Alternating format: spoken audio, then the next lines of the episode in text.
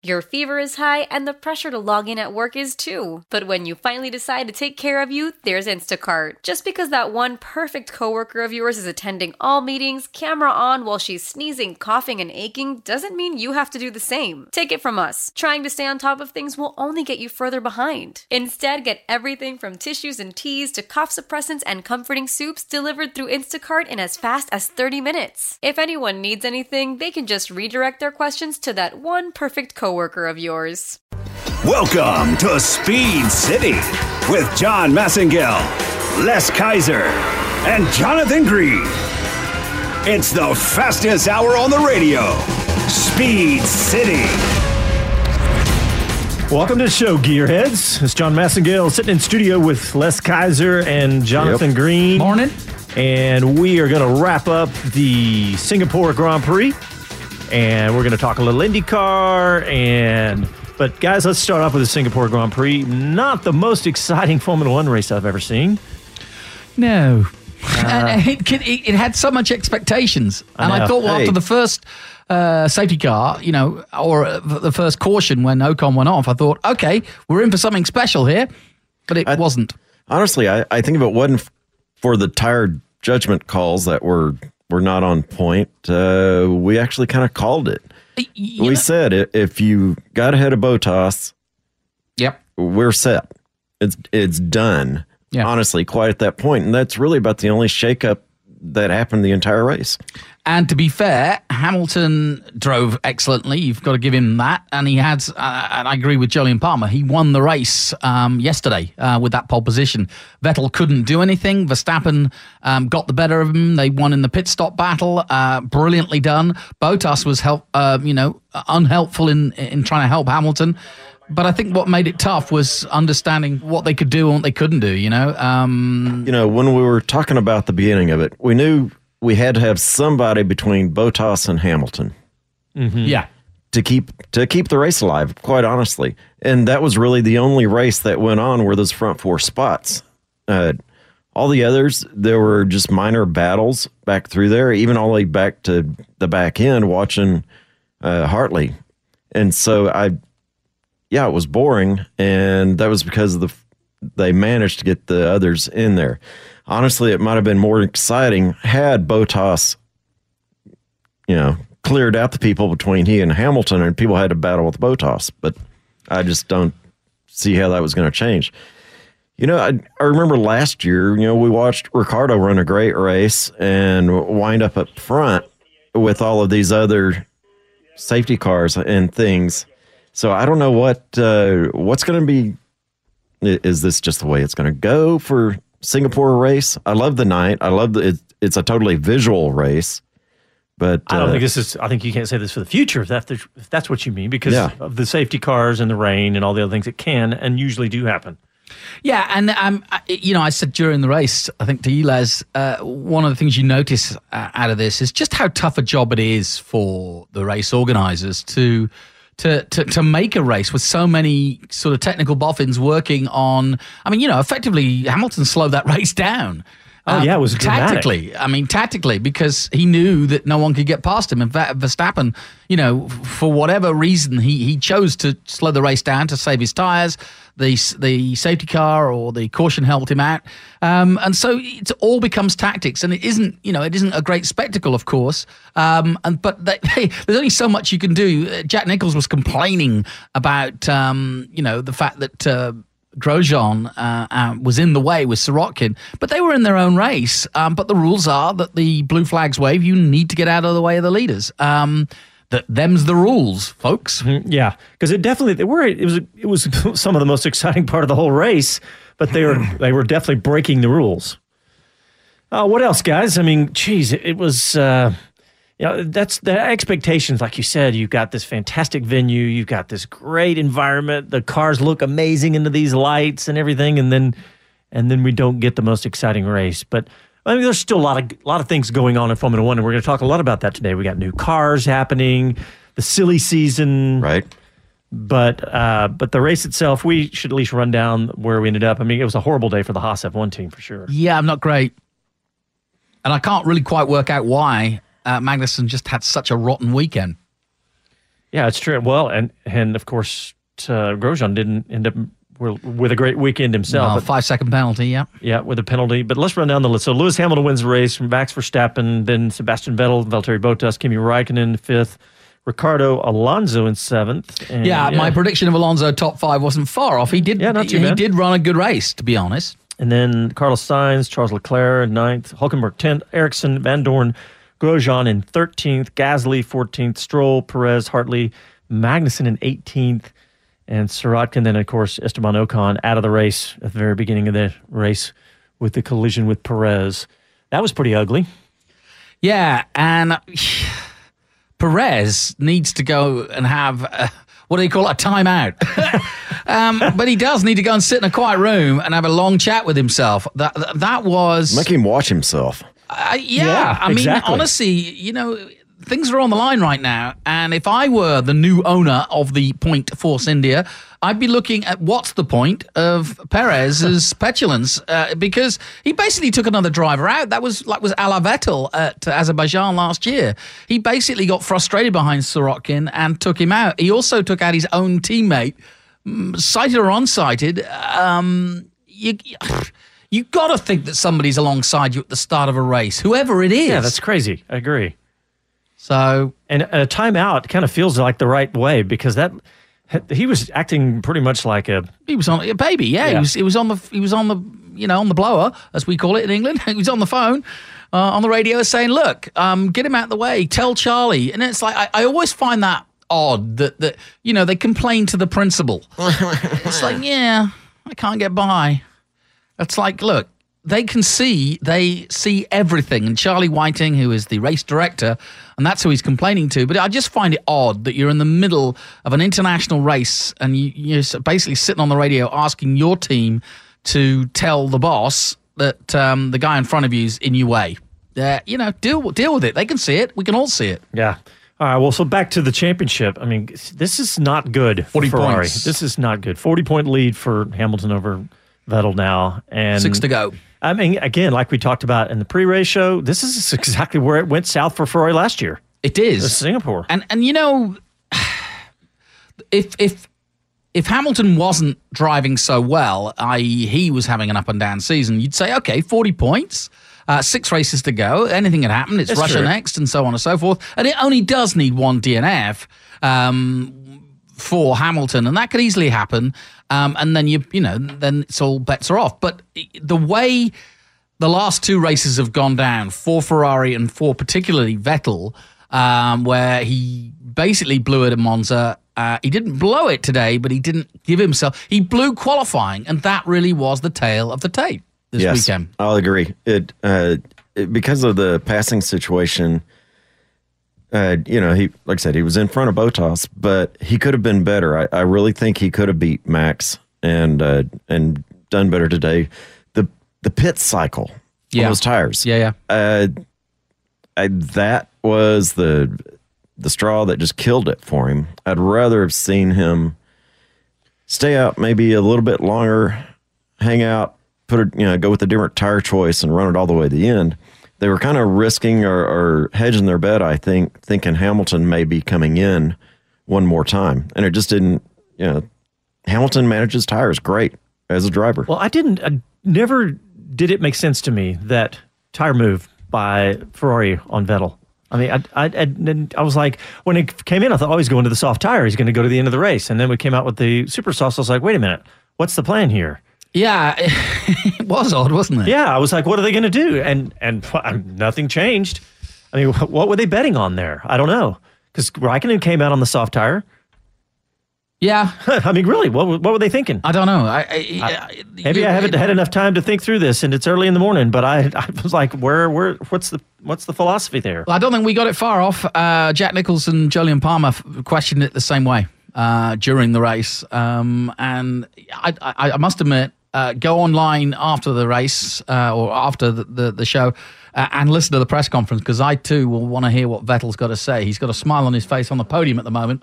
But uh, I'd like to hear what he has to say about their strategy because it just didn't work. It backfired for him. Yeah, I just looked at. Uh, I was looking up the the uh, Perez incident just on Twitter. It's like Will Buxton said that kind of moves is, move is ex- inexcusable at any level of, of racing. Outright malicious, deliberate, dangerous. Axe needs to fall hard on Uh, that. well, That's pretty. I, yeah. I agree. And 100%. you know, this is not tantamount, but not far off the Fenati incident. I mean, way more egregious, but Oh, the uh, yeah, the, but the it, was a, it was a purposeful crash. He basically yeah. not wanting to nudge him out of the way. So, if you're not familiar with the Fenati incident in Moto 2 last week, what had happened was uh, the two riders are going down the straightaway. In that class, they're doing in the neighborhood 140, 150 miles per hour. Fenati is within a hand's reach of one of his opponents, and he reaches with his left hand over and he taps his opponent's front brake at speed. at that speed, and of course unsettles the bike, unsettles the rider. And if he'd have blocked the front uh, or got it, and it, you know, who knows how much pressure he was going to apply, he could have killed the guy. I mean, he really could. And I'm not being dramatic when I say that. And uh, Yeah, you know, 140 miles an hour Perez's. Perez's move, uh, whether you like it or not, was dangerous, downright dangerous. So Yeah, no doubt. Yep. And so, I mean, at this point, with this lead that that Hamilton has, you said it that you could you could get a DNF. I mean, Hamilton. I mean, Mercedes has had uh, some some troubles earlier this year, but it's been not been enough to really where you'd expect any trouble. But but you know, so what do you expect, Jonathan, at this from this point forward? Uh, like I said, you can never predict. Uh, Russia, which is next, um, can always be That's another another completely you know odd race. You're going to have Japan. A lot of chance of rain there. Um, Austin, uh, uh, probably more, you know, probably more predictable than most. But then again, look at Austin. First corner at Austin. Eh, The whole true. championship could turn on its head in one corner. Um, so there you go. You know, you never know. All right, guys. Well, let's uh, let's take a look at. I'm looking down the grid today and seeing, you know, Alonso finishing seventh. I was a it was a good story. I mean, with Alonso's predictions for the future and retiring and all that. But um, any other stories come out, jump out at you guys? I mean, Yeah, and Magnussen didn't have a great day, but I'm looking at the championship standings. Uh, he's ninth. He's one point off Alonso. He's four points off Hulkenberg, and that race for seventh in the championship is still very much on. Um, and I like, I like, I like uh, Magnussen's chances, to be honest. what about Charles Leclerc today, ninth? Yeah. Um, you know, there's no question that he is driving that car way beyond its uh, level. I think we're going to see, I think we're going to have a sensational year next year. And I think that we're going to see, I think the intrigue will be more about uh, the inter rivalry between not just Leclerc and Vettel, but also, I think, Gasly uh, and Verstappen. Uh, Carlos Sainz and Lando Norris. I think there's going to be some real inter inter team battles. I, I totally am with you on that. I think the rivalry on you know in team rivalries are going to be the story next year. Yeah, I think you're right. And I think because of the way Formula One is, uh, in terms of the rules and in terms of way, way it is, y- you do, uh, you are expecting it's going to be another two way battle, hopefully a three way battle. But I think the other intrigue, as, as Les says, is going to be between those other teams. I think uh, between the two, between the two drivers in each team, I should say. Yes, sir. And the other, some of the other stories are, are going to be where we touched on this in the pre-show is that Sebastian Vettel has had a history of uh, not dealing with that pressure very well. That's going to be fun to watch. That inter-team rivalry will be about how he deals with that pressure, particularly Sebastian Vettel at Ferrari. You know, you've got to think about Ferrari as who they are, and Vettel uh, being able to deal with that pressure. I'm going to be intrigued to see that. All right, guys, let's go ahead and take a quick break. And when we come back, we're going to continue our discussion of the Singapore Grand Prix, but we're also going to talk about some of the other stories that popped up in Formula One this week about the new cars and some other stories. You're listening to Speed City. We're live in Austin, Texas. Back after these messages.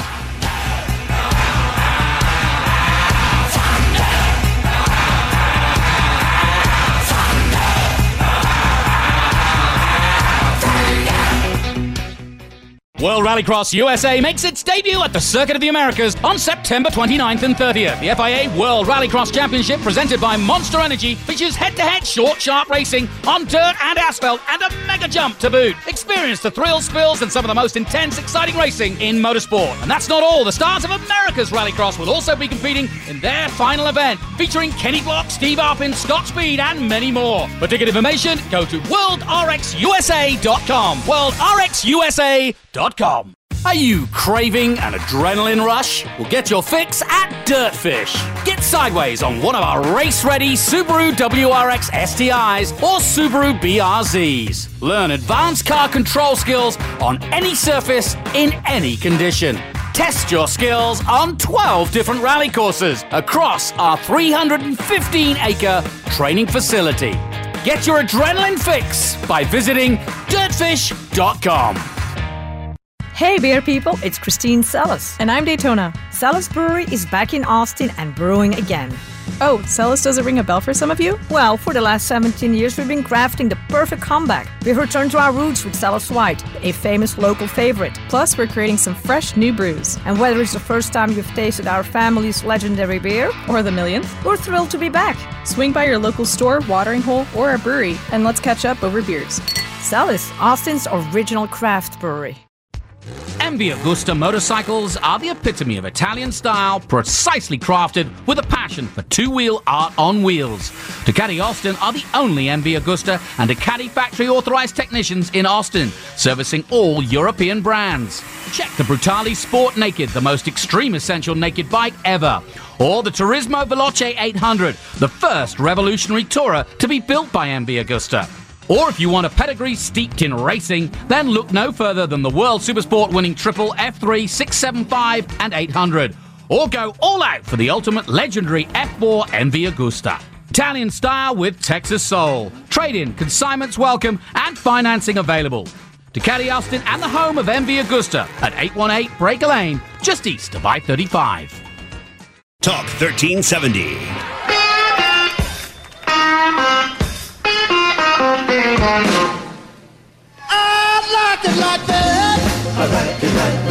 Hello, I'm Jennie Gow from BBC F1. You are listening to Speed City. Welcome back to the fastest hour in radio, Speed City. Welcome back. We're talking about the silly season a little bit right before we left about what drivers going where, and we got a really good clip.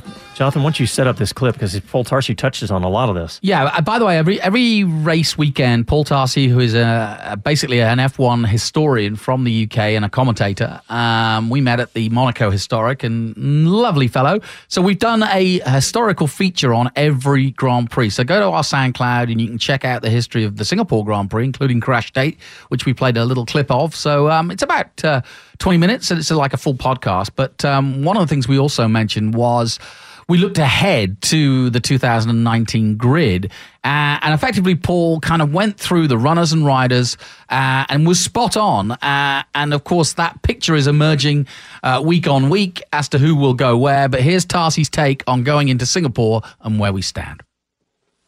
Stand it, and the, the gossip in the paddock is that what happened was that Sergio Marchionne had actually signed a contract with Charles Leclerc before he died. Um, and let's not forget that Sergio died unexpectedly, so that there was a signed contract, and that really Leclerc's people just um, enforced that uh, that contract.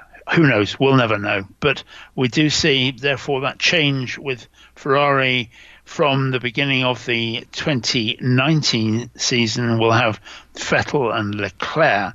Now, I am really looking forward to that because if you remember when Red Bull was along and that we had Vettel was at the front of that and a young driver called Danny Ricciardo was promoted from Toro Rosso to Red Bull and that he was immediately a challenge and in a very short order he was actually beating Vettel. Now 2019 Who's going to be the fastest guy in a Ferrari? I don't know. I really don't.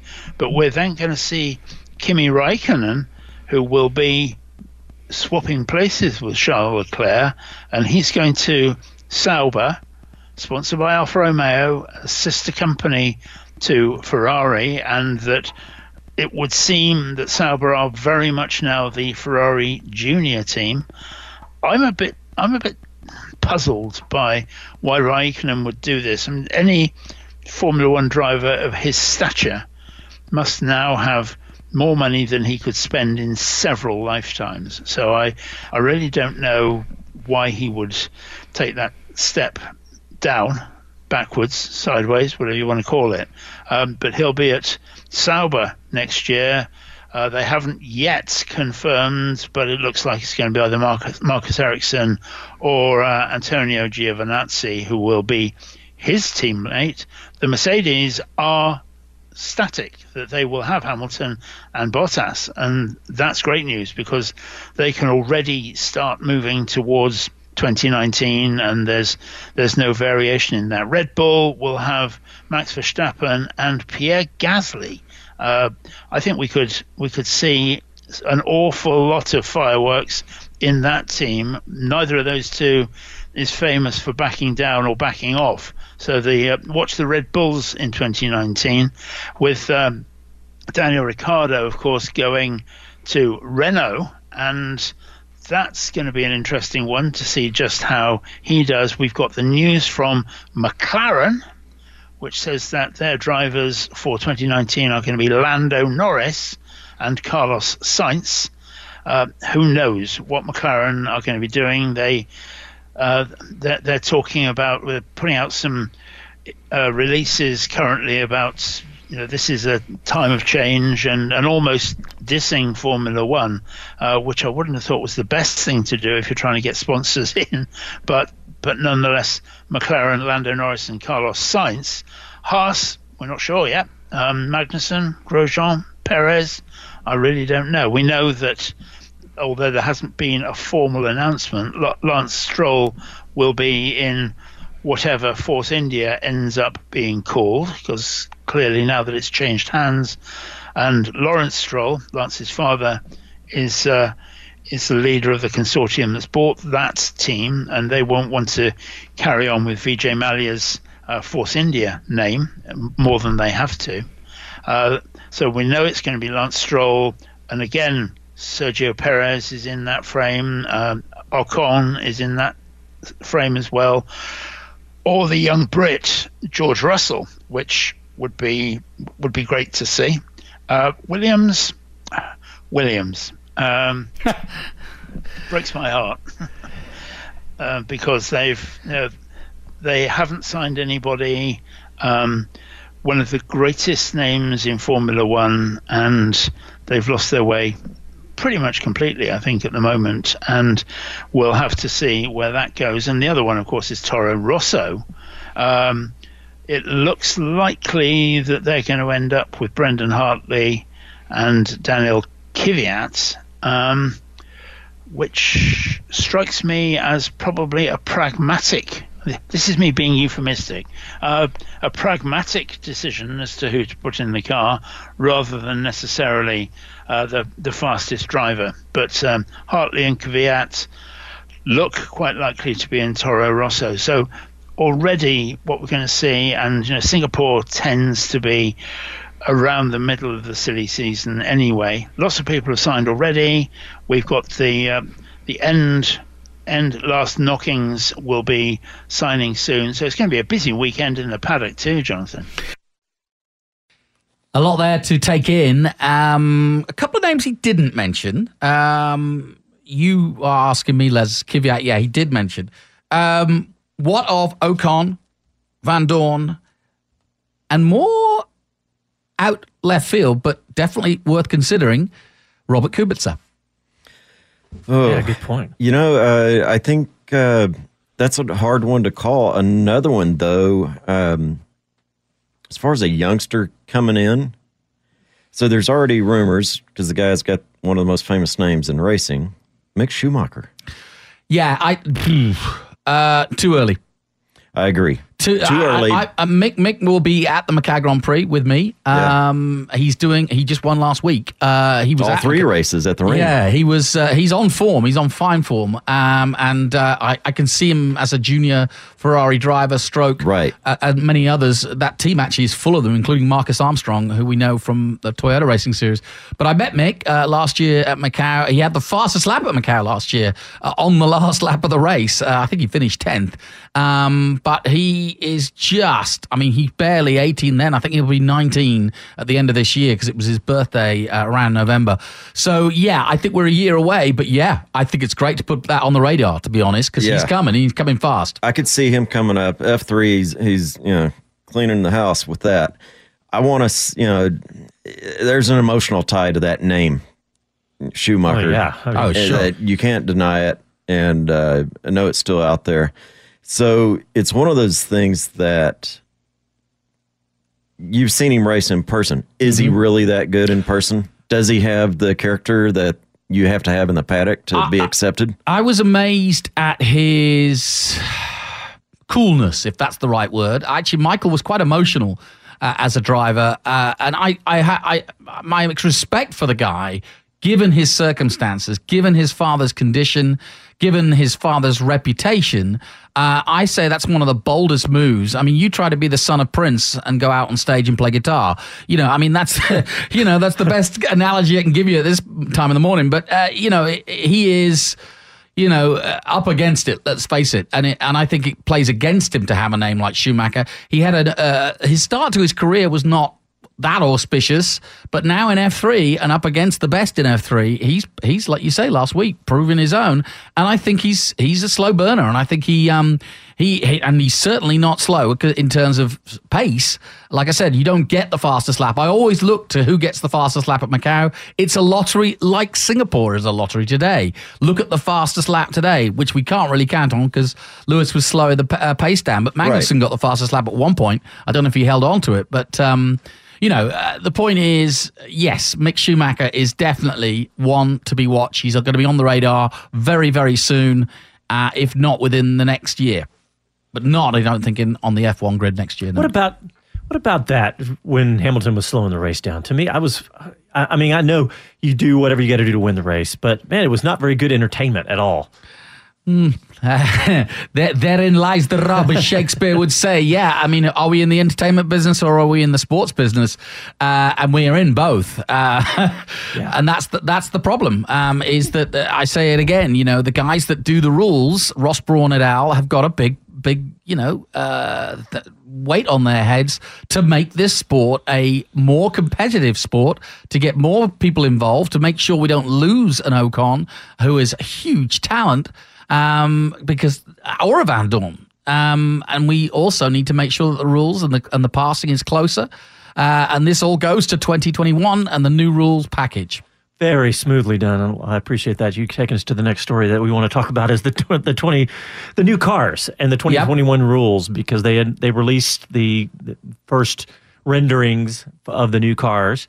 Where can you see him? Uh, you can see him on F1 our, site? Yeah, go to F1 site. We tweeted him out. You can go to our Twitter account and check it out a couple of days ago, so you can scroll down and see him. But uh, they, you know, my first, my quick instinct when I first saw them, I was like, oh, they look pretty cool. They look like they're moving forward.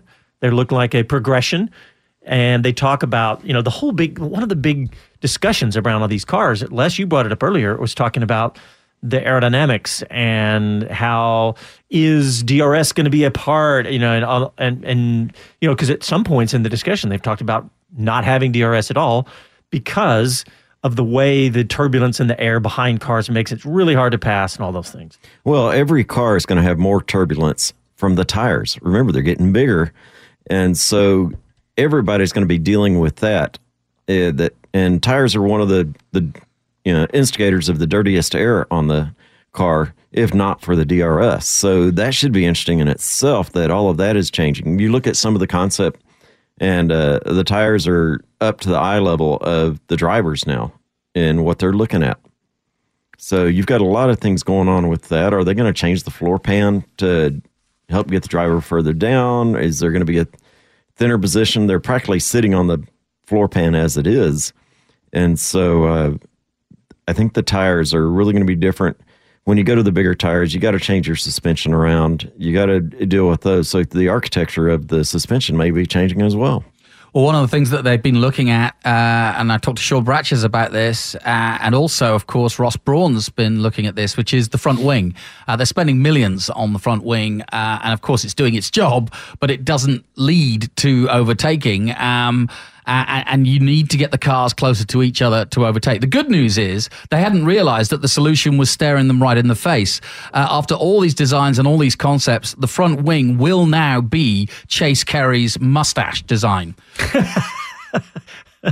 they have to I wax had, it and twist it. I had no idea you were going there. well, it, it, it, it's there. It was staring right at us all along. It's hard not to look at it. Well, uh, if you actually take a close look at it, uh, that is the 2021 wing. Uh, wh- whose car was it? One of the Williams car today that had the little circle in the front. It kind of looked like yeah, that. Yeah. all right, all right. Speaking of Ross Brawn, we're going to go into full serious mode because we have we're going to play a clip of Ross Brawn that we had played earlier in the year. Actually, we had, had and it's a fantastic clip of one of the you know the the triumvirate that are running Formula One right now and he talks about the future of F1 and it plays right into the cars and and the 2021 rules and everything. So let's hear this clip of, about uh, the future of F1. Yeah, I think um, the reality is every team has a different set of objectives. Um, there's quite a number of teams who you know, want to do as well as they can, but they want a more sustainable business model because uh, um, the way the revenue is shared in Formula One at the moment makes, makes it extremely difficult for this, the lower half of the grid. Um, the top half of the grid um, are obviously happy with their results and they want to maintain the differential they have. And that sometimes leads to too big a range of performance across the Formula One field. I think we were fortunate last year in that we had a good competition between Ferrari and uh, Mercedes, and that's what it's about. But when you look down the field, there was too big a gap then between between the rest, and uh, we don't want to take away the incredible performance of these cars and the technology and the excitement. Um, but we do want to increase the opportunity for all the teams to be competitive, and um, that that needs, I feel, changes on all fronts: uh, technical regulations, sporting regulations, and the commercial revenues for the teams to um, cap off the amount the top teams can spend, and then bolster the amount that the smaller teams have to uh, to compete. I think it's critical we have a vision of where we we see Formula One, and I I find it very frustrating that people accuse us of spoiling the DNA of of this, that, or the other. I mean, you know, Formula One has a long history of incredible competition, and it's the pinnacle of motorsport. And why would we choose to damage that? And I find it personally offensive when people accuse me of uh, dumbing down the sport because that's we know if we did that we'd we'd spoil the sport at its core and we'd spoil the commercial uh, it, it, we'd spoil the commercial uh, basis for the sport as well. Um, but I think you know the teams at the top at the moment are probably spending two or three times what they were spending five or six years ago, and yet you wouldn't say that five or six years ago the sport was dumb.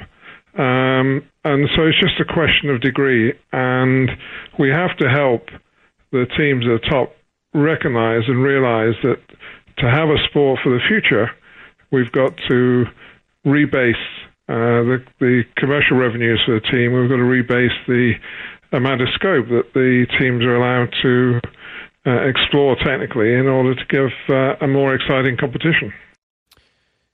Yeah, it's fascinating from Ross Brawn. All right, guys, we got to go straight to a break. We're overdue. We're going to continue this discussion when we get back from this. You're listening to Speed City Live in Austin. Back after these messages.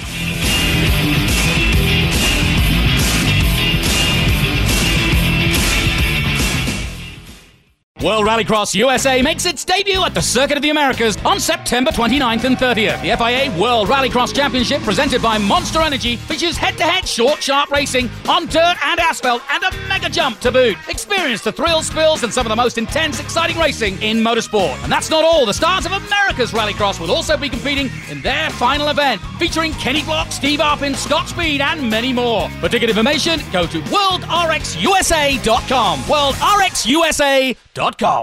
The Austin East KOA Campground, just 15 minutes from Circuit of the Americas and downtown Austin, and just two minutes from the Travis County Expo Center and Central Texas Fishing at Decker Lake, featuring amenities for every style of camping from tent sites to luxury RV pull throughs and cabins, plus a pool, showers, and laundry. Nestled in tall oak trees on the edge of the hill country, all the pleasures of the Lone Star State await you at Austin East KOA. To make your reservation, visit austineastkoa.com. Have you ever wanted to be a race car driver? Well, you can at Dirtfish. Handle an all-wheel drive Subaru WRX STI or rear-wheel drive Subaru BRZ rally car at our 350-acre training facility. Learn how to control a car in any situation, on any surface, in any condition. Go fast, get sideways. Get your adrenaline fix by visiting dirtfish.com. Lone Star Rallycross, a family friendly time trial loose surface racing series with affordable events, quality competition, and an emphasis on having fun. Co founded by multi time SCCA solo and Rallycross national champion, Rally America class champion, and Pikes Peak Hill Climb winner Brianne Korn and her brother Kevin Korn. Race the same car you drive to work on Monday. Just 20 minutes from Circuit of the Americas at the state's only purpose built Rallycross facility. Online at LoneStarRallycross.com. Talk 1370.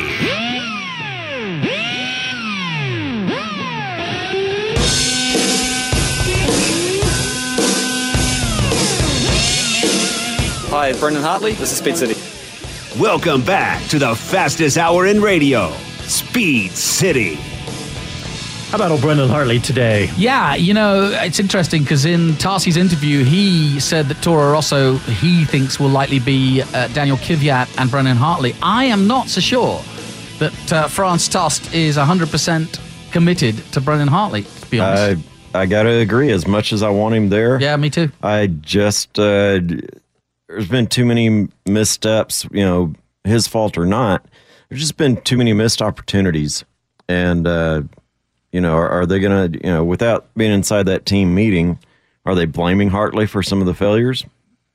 Yeah. Yeah, who knows? Um, It's a tough. It's a really tough one, and I, I do believe that Brendan Hartley, in the right circumstances, um, is a very, very. Well, he's proved he's a very, very good driver, and uh, I feel for him if he doesn't make it. But I hope he gets one more chance. We'll see. All right. Well, so speaking of these type drivers and teams and moving around, what do you think? I, I- we touched on earlier about the Haas F1 team, and you were thinking that Guenther is a loyal guy. He's getting, but I, when I hear that in the highest level of any sport, yeah, loyalty. It's this is business, and racing is winning, and and it doesn't matter. All right, okay. Who do you bring in that does a better job? That well, that was actually what I was going to ask you because All right. I don't have a good answer. I have Ok- Ocon would be absolutely. Uh, it would certainly. If you, I mean, who do you want to get rid of first of all, yeah. or do you want to get rid of both of them? I don't have a good answer. Ocon, I mean, I suppose I don't know. Is he going to be any better? Um, you know, I don't know. I, I no, I don't think Ocon would work. It's a Ferrari team. Uh, he's a Mercedes asset. We've said it all along. That's been the problem. Uh, is that that teams won't take him because he's connected to Mercedes, and what that means is is that whoever Ocon goes to, right? Let's just look at it this way. Forget Haas for a second. Whoever he goes to, Mercedes are going to have him back at some point, or are going to put him in a Williams when it gets better, uh, or put him in the in a point, yeah. car that has a Mercedes engine in it, and it's not going to be Haas anytime soon. So that's where you've got to think, no, that doesn't work. So then you look at the Ferrari assets, and Kvyat is a Ferrari asset. He could possibly go to um, Haas uh, if you're looking at it that way. But why? You know, I, I, I honestly don't think that he would be better than either Grosjean or or Magnussen. I think both drivers are very, very good and very good in the Haas team. And uh, yeah, you're right. It, it is a business, but at the same time, there's a lot to be said for stability. in- in Institutional knowledge is what I was about Right, to say. You've yeah. got that. You've if you don't have an obvious better solution, then you maybe stick with what you got. Maybe it's not really loyalty. It's then just being smart. Okay, these guys know the system. They know our people. They're comfortable. All those things. Yeah, and you're making moves. I mean, look, they they got, they got a penalty from Spa for for for not uh, applying to the rules with the, the floor, right? Yeah. So they're changing the car each and every week. So it's a delicate uh, balance to do that and start bringing in either younger drivers or experienced drivers that don't know your system. Don't think I don't, I don't certainly don't see Kvyat in that. And I don't think that Magnussen and, and Grosjean have done anything to a point where you'd say, well, he's having a. I mean, yeah, Grosjean had some bad luck at the beginning of the season. Magnussen outqualified him, um, but And Grosjean's some bound, bad- bounced back. Made bad maneuvers too. That I don't know, Les. Uh, you know, Grosjean's got experience on his side. A, a good uh, could be a good mentor. I'm I'm guessing he's providing good guiding feedback to the team. It, gosh, uh, Well, the are we question is really who- expecting who- to be any further up than we than they are right now without another substantial investment into the business? They could go with their reserve driver, Santino Ferrucci, who is Yeah. still on the books. Yes. Well, you know, uh, that's why I kind of say that. Guenther was asked about Grosjean uh, a, f- uh, a while back when he was having a, a you know, a rotten time of it, and he said, "Hey." This guy stuck with us when we were nobody, and you know risked his career to help us. So uh, you know, so he was showing loyalty. He's done the same with Santino Ferrucci. He's kept him on despite the fact that the youngster basically blew his F2 career and he's now in Indy. Um, but the kid's talented, and and again, you know, uh, you've got to give people second chances in life. Never mind Formula One. But you're right, as in life, as in Formula One, it's the most cutthroat business. I mean, it's life at the extreme. That's no question. So, what about the future of Haas connected with Ferrari? That is another good question because well, the reason being that uh, Sauber is now clearly becoming a Ferrari junior team, especially when they've got their second, well, they've got their only world champion um, in the Sauber with an Alfa Romeo logo on it. Um, so, as Tarsi just said, you know, is more and more the uh, Sauber team becoming the junior Ferrari team. And you have to say there's some strong connections there. They're putting Kimi um, as their lead driver next year. Um, who goes alongside him, and where do you look there? Yeah. Yeah, I don't know. It's a really one thing I do know. The uh, the Alfa Romeo you mentioned, Les. You know, you and I were always talking about cars. I was Mm-hmm. looking. I was keep thinking about my next car, and I was looking at the Giulia. Man, that thing is an Nice car. amazing Yeah. sedan. I mean, as best handling, 505 horsepower of a, a pretty lightweight sedan. That's really on my radar. Uh, you should, and I'll tell you what, it's worth a t- test drive. I've spent a lot of time around Alfa Romeo for my superbike days because that was the effectively the the, the pace car was the Giulietta, uh, and the yeah, the, it, I, there's no question. That's a beautiful, beautiful um, car. I was just sitting behind one at a light, and I went, "Oh man, I need to look into those again." And they're like zero to sixties in the mid threes, mid upper threes, or something. And, but I mean- handling and braking is just phenomenal. I got to keep a sedan. I got. I don't want to. And I know there's a bunch of people out there going, Alfa Romeos, they break down all the time. No, that was, That was back in the yeah, exactly. yeah, that, yeah. that was back in the day, Hey, not we just- anymore. we just got a tweet from Andy P. He likes to tweet us. It's great, and he's he's really insightful. I like this. He goes, he said, uh, "Keep speaking the truth about the reliance or over reliance of Aero." IndyCar gave us an example where downforce, uh, when downforce comes off the car, the racing comes alive. It's pretty true. I couldn't agree more. Um, and I think that, uh, you know, eventually Indy could be in a position to not forget about, well, to forget about push to pass because they don't need it. The racing's close, the racing's good. And in fact, their aero package has, and, in fact, the one thing that did strike my mind, and I wonder if Andy P agrees with this, but when I saw those concept cars that uh, F1 put out, I thought, ah, it's going the way of Indy. In Yeah. term, well, in terms of look and in Yeah, terms yeah. of, of, No, it's of true. a, a sort of you know, I don't like the current Formula One cars because there's bits hanging off them quite literally. Uh, you know, there's barge boards here and uh, 15, 15 rivets to your wing, whereas a smooth lined, aerodynamic, one piece type feel to it with a lower wing and a you know a much more simple wing and a much more simple front wing um, could make the racing a lot better and certainly that was Ross's point in that last interview, and it is the point um, is that they've got to look towards that. But uh, yeah, India, India trailing a blaze at the moment, blazing a trail. I cannot wait to see lap times between Indy and F1. And yeah, can't and compare them. I want to though. Well, I, of course I you do. I, I want to see Spring. I ah, saw- there's a story. Yeah, there you go. We- Tested. Well, I, was going to say there is a story. To, spring, right? Oh yeah, yeah, that's right. And at COTA, they're ta- they just released the Oh, it's uh, February. I mean, sorry. Yeah, they're going to have the race in March here, the IndyCar race here in March, uh, and then of course they're going to have some uh, some testing, which would make sense with the warm weather that we get here in February and March compared to the rest of the planet. So there's going to be some testing at COTA. And I don't know if it's going to be open to the public yet. We'll find out more about that. But all right, guys, let's take another quick break and get us back on track a little bit. And when we come back, we're going to have, I'm going to play another clip from Ross Braun because leads right into some of this other conversation. You're listening to Speed City. We're live in Austin, back after these messages.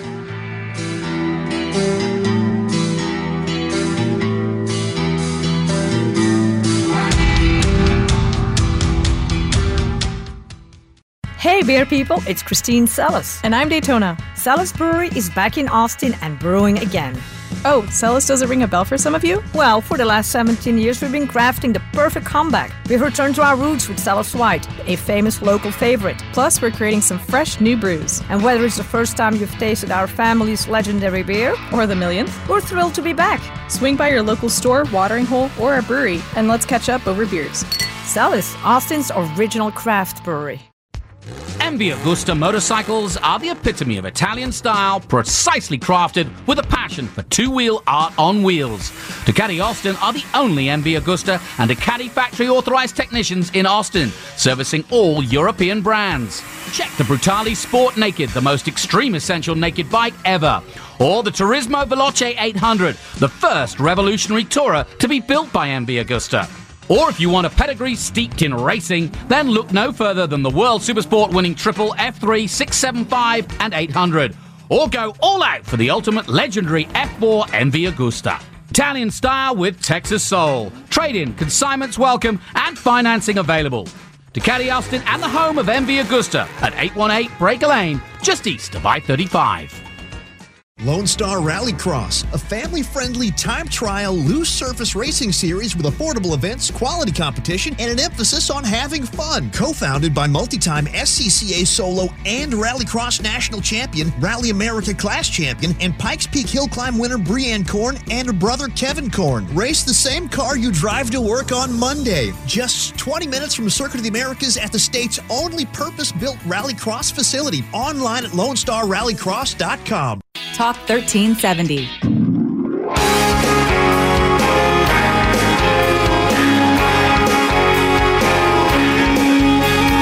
Hey, this is Garrett Gerloff. I ride the number 31 Yamalube Graves Yamaha, and you're listening to Speed City. Welcome back to the fastest hour in radio, Speed City. Welcome back.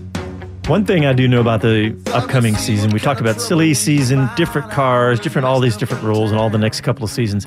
I'm already getting excited about 2019, actually, with all this going on, because it is going to be fun to watch Leclerc and Vettel and and and Kimi at Sauber. And the shakeup of drivers is really interesting. I mean, how well is Ricciardo going to do in a brand new team? I know. I've already uh, forgotten about that one. Right against the Hulk um, who literally, if he doesn't perform, is got to be on his way out. Uh, Renault on the way on the way up and up, as it were. Let's see what they can do. But it's, you know, there's some really interesting stories. You're absolutely right, We got right. a little bit of time left. You want to call and join the conversation, tell us what you think about all this. 512 643 Live, 512 643 5483.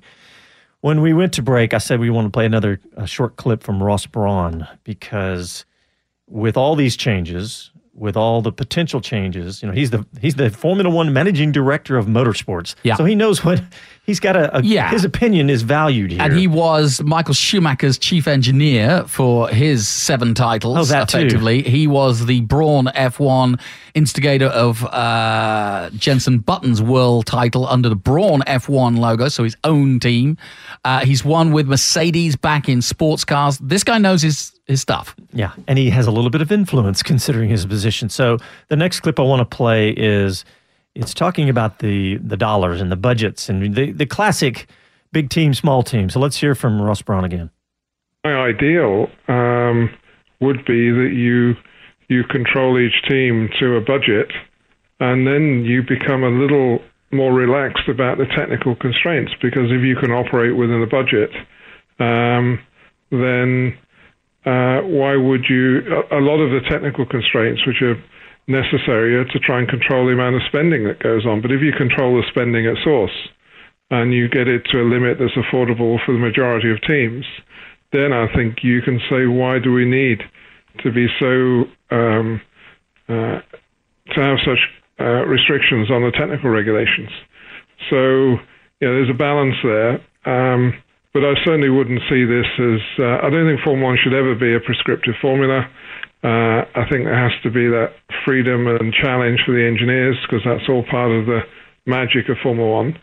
Um, and it's just keeping in balance with with the human side, the driver's side, so that uh, the drivers can still be the the predominant factor, the, the, the major yeah, you, you, you, start to get an essence there uh, of what he's up against because when you make the decision to keep it open and not make it prescriptive, and what he what he means by that is, uh, you know, you could you could easily change the rules and make the racing closer overnight but that changes the dynamic of Formula One, which is it is all about the boffins, if you like, the space scientists who go and try to find ways of design and aerodynamics. It is, you know, it's a melting pot for the greatest uh, minds of aerodynamics and engineering and um, combustion versus electricity and all the rest of it. So it, it, really is science at 180 miles an hour. I've said it before. Um, and if you change that dynamic, well, it changes Formula One. And so you're always up against that because the problem is, as we saw it today, uh, is that, the, that those smart smart minds know exactly. That's why Hamilton was slowing the pace down today. Uh, they know what they're doing uh, and they know how to play the game. So trying to trying to keep all those massive brains um, in one direction and make it an entertaining sport is hard. All right, I want to play one last clip from Ross Brawn because it plays right into all of that. So let's hear this next clip from him. It's not just a simple uh, technical problem. We have we have the political problem of what's the governance going forward. In other words, what role do the teams play? What roles? What role do we play? What role do the FIA play? So governance is a sensitive topic. The commercial uh, revenues for the team is a is a sensitive topic. Um, budget control, which is something we're very enthusiastic about, is a sensitive topic. So when you've got you know three or four channels or three or four areas that are um, being hotly debated, sometimes it colours or clouds other issues. So what would seem to be a simple technical challenge or um, objective is sometimes clouded because the teams are sensitive to other areas and therefore don't cooperate. But I think broadly speaking, uh, the technical side, which we're discussing, is uh, well supported by all the teams. They recognise that if we're talking about solutions for 2021, they're not they're not um, uh, they're not affected in the short term. They're not disadvantaged in the short term, and we should work towards better solutions for the future. I think the I think Formula One is incredibly intense competitive engineering environment, but it has to have constraints because if we allowed uh, Formula One cars to have uh, to operate with no constraints, um, the cars would actually be uh, impressive, but we wouldn't have circuits we could race on, and um, we certainly would be getting concerns about the, the safety limits. I mean, if you if you look at the technologies which evolved in Formula One, that had to be stopped because the potential was so great that uh, we couldn't cope with the performance of the cars. Active suspension, four-wheel steer, ABS, active dynamics.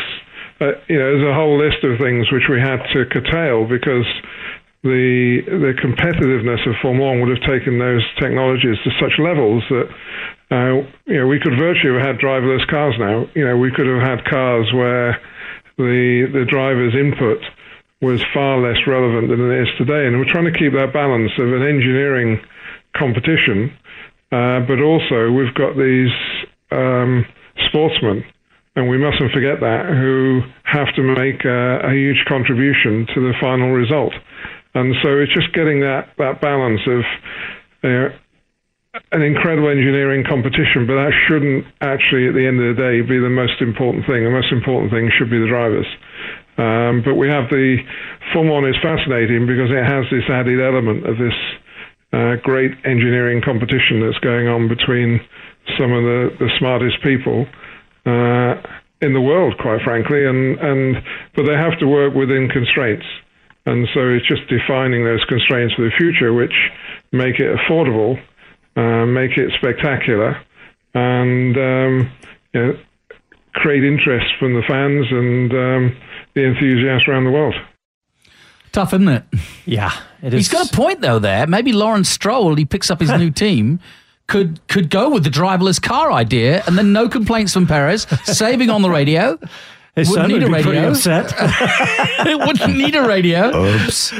But dad, but hey, dad. Hey, I don't want to forget we uh, with the IndyCar race, we've got the we're going to have the winner. Uh, obviously, the race is going to be too late for the show, but uh, we're going to have the winner and uh, we're going to put it on our SoundCloud. So check for that later on. But obviously, we're super excited about IndyCar coming to Circuit of the Americas here in Austin. Big news. And a little more news on that. championship here uh, coming up. We'll know shortly. Yeah, a little more news on that this week. It sounds like they have settled and they will run the exact same layout as Formula One. That's true. We Well- did hear the confirmation on that. Yeah, and if they're testing in February, they kind of have to. yeah, that's what I was saying the whole time. It's like, oh, well, you're not going to have time to do a whole lot. Yeah, you know, I, I think originally there was some discussion about the the series uh, turns five through nine possibly getting a a straight bypass route around it.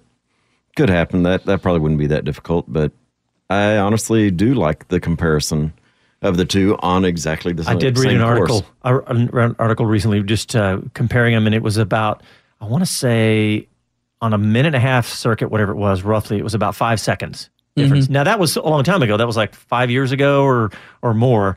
Well, now wait a minute. You just had Hamilton improve his time by how much over last year? Three and a half. Yeah, by by twelve seconds over the last. So we don't eight know who's going to make the improvement. And if you do your full 120 seconds of push to pass from turn 11 to turn 12 on, on your on your first lap, Yeah. you never know. Uh, this is really going to be fun, man. I can't wait to see this. I guarantee people are already frothing. The internet is already talking about it. Oh, I can't Oh, wait to see the numbers. But I can't. e- I'm I'm with them. I know, Jonathan. You're looking at me going, it's different sports, different goals. Well, I don't. I- Everything. I- they are such different beasts uh, that I don't like to make the comparison, and I don't like people saying, you know, oh, it's like. Su- Why I tell you where I come from on that is superbikes and motorbikes, uh, as and MotoGP. Yeah. is that MotoGP and superbikes have been compared for years, but there is no comparison. One's production based, the other is, uh, you know, an absolute prototype, which But is kind of but where it's still fun to look at it that way because Absolutely, you yeah, go, yeah. "Hey, my bike, my street bike. But if don't, I did this don't to think it, that just because you know somebody's three seconds up the road that one sport is better. That's not the way it is. Nah, nah, very different.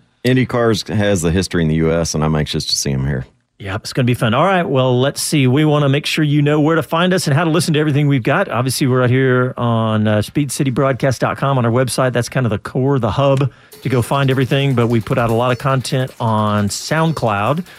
And we are also very active on social, on, on Facebook and Twitter. So we always put out content there as, as well. But thanks for tuning in.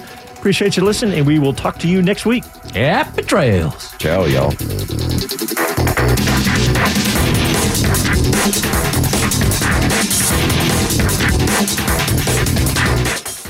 Old Man Winter here. If I had it my way, it would stay winter all year long. Short days, wind chill, black ice, and a good polar vortex. Oh, heaven! Wait, is it getting warm in here? Your cold snap is over, Old Man Winter. Spring has arrived. Spring. Spring is here, which means it's the perfect time to get away in the Hyundai you've always wanted. Visit the Hyundai Getaway Sales Event, where you can get great deals on all of our award-winning Hyundai models, like the tech-filled Tucson and Kona, as well as the spacious Palisade. Enjoy wherever you go with the peace of mind that comes with America's best warranty and three years or 36,000 miles of complimentary maintenance. But hurry in, these deals won't last. Add more joy to your journey at the Hyundai Getaway Sales Event. Now get 0% APR or up to 1500 bonus cash on the Hyundai Tucson. Now, during the Hyundai Getaway Sales Event. Offers end soon. Call 562 314 4603 for details.